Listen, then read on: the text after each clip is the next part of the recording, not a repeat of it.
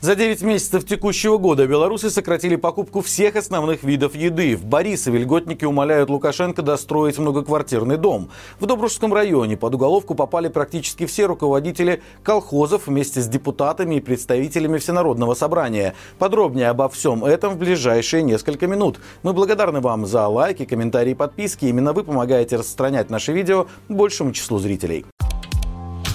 За 9 месяцев текущего года белорусы сократили покупку всех основных видов еды. Год назад в ожидании черного дня граждане скупали некоторые долгохранящиеся продукты. Но теперь по этим позициям наблюдается откат. Например, продажи сахара упали на 19%, консервов на 17%, а крупы на 10%. Однако те товары, потребления которых в лихие времена люди наоборот сокращали, в этом году так и не вернулись в их рацион на прежнем уровне. Например, продажи мяса, сильно упавшие за два прошлых года, в этом году продолжили сокращаться. А говядина вообще, кажется, напрочь выходит из рациона белорусов и только за январь-сентябрь этого года потеряла более четверти спроса.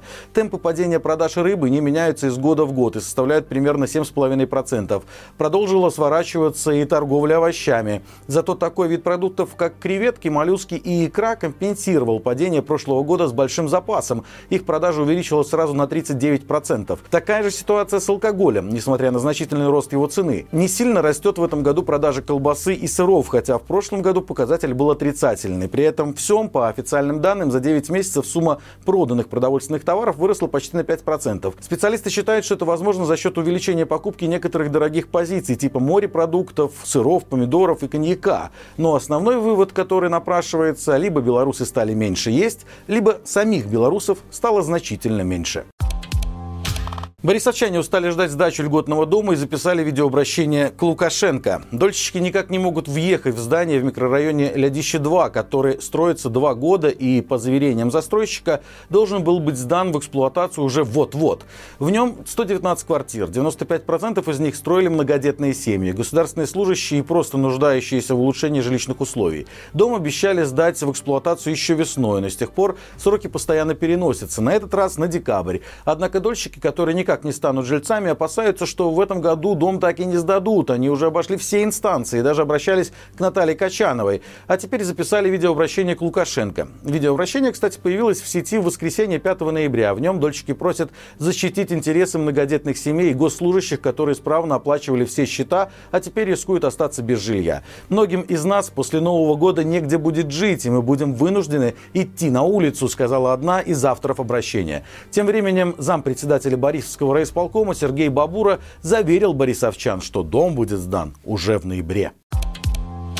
В Добруше судят делегата Всенародного собрания, депутата и руководителя года. Их обвиняют сразу по нескольким коррупционным статьям. Хищение путем злоупотребления служебными полномочиями, служебный подлог, превышение власти или служебных полномочий, а также злоупотребление властью или служебными полномочиями. Судебное расписание показало масштаб уголовного дела. Под суд попала почти вся сельхозэлита района, в том числе Руслан Соколов, который в 2019 году на должности директора сельхозпредприятия «Тереховка-Агро» был назван победителем в номинации «Руководитель года». Есть среди обвиняемых и действующие депутаты местных советов, а кроме того, делегат на Всебелорусское народное собрание Добружского района, директор колхоза «Калининский» Виктор Байдов.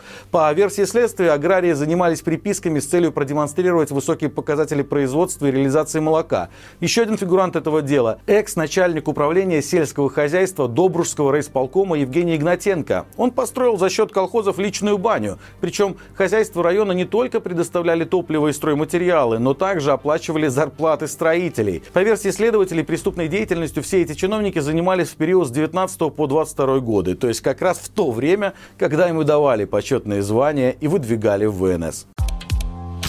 До конца года на латвийско-белорусской границе планируется построить еще 20 километров забора. Об этом сообщили на заседании надзорного комитета по границе европейской страны, которому как раз и делегирована организация строительства пограничной инфраструктуры. До 3 ноября Беларусь и Латвию разделяло ограждение протяженностью 92 километра, но до конца этого года планируется оградить как минимум 112 километров. Также в планах к лету следующего года завершить строительство забора протяженностью около 30 километров на участках вдоль водоемов. Также, по информации надзорного комитета суверенитета Латвии на третьем этапе строительных работ на участке вдоль Даугавы длиной почти 17 километров ведутся проектные и инженерно-изыскательские работы. Строительство шести вышек связи, подъездных путей и патрульных троп на этом участке планируется частично финансировать из средств фондов Евросоюза. Напомним, Латвия теперь стала основным направлением переброски нелегальных мигрантов белорусскими силовиками.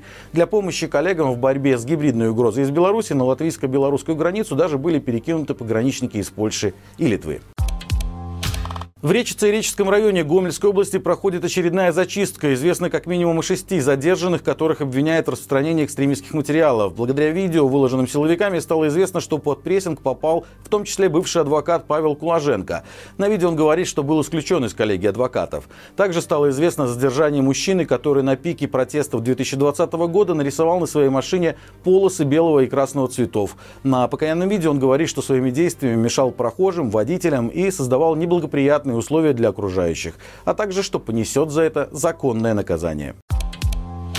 В Гомельском районе могут построить огромную дамбу. Она должна защитить от половодья несколько населенных пунктов. Местные чиновники вынесли этот вопрос на общественное обсуждение. Предполагается, что защитное сооружение сможет защитить от затопления Чонки, Севруки и поселок Поляна. Дамбу должны будут построить к 2026 году, а началось все с неудачного планирования нового жилого района между Чонками и Севруками.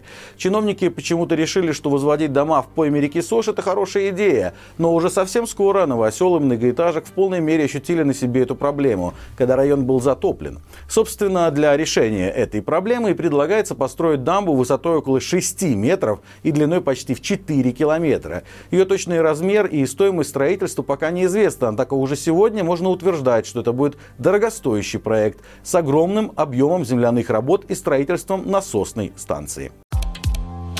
Как всегда по будням у нас выходит рубрика «Горячий комментарий». В новом выпуске обсуждаем сложности с получением виз, видов на жительство и других форм легализации для белорусов за рубежом.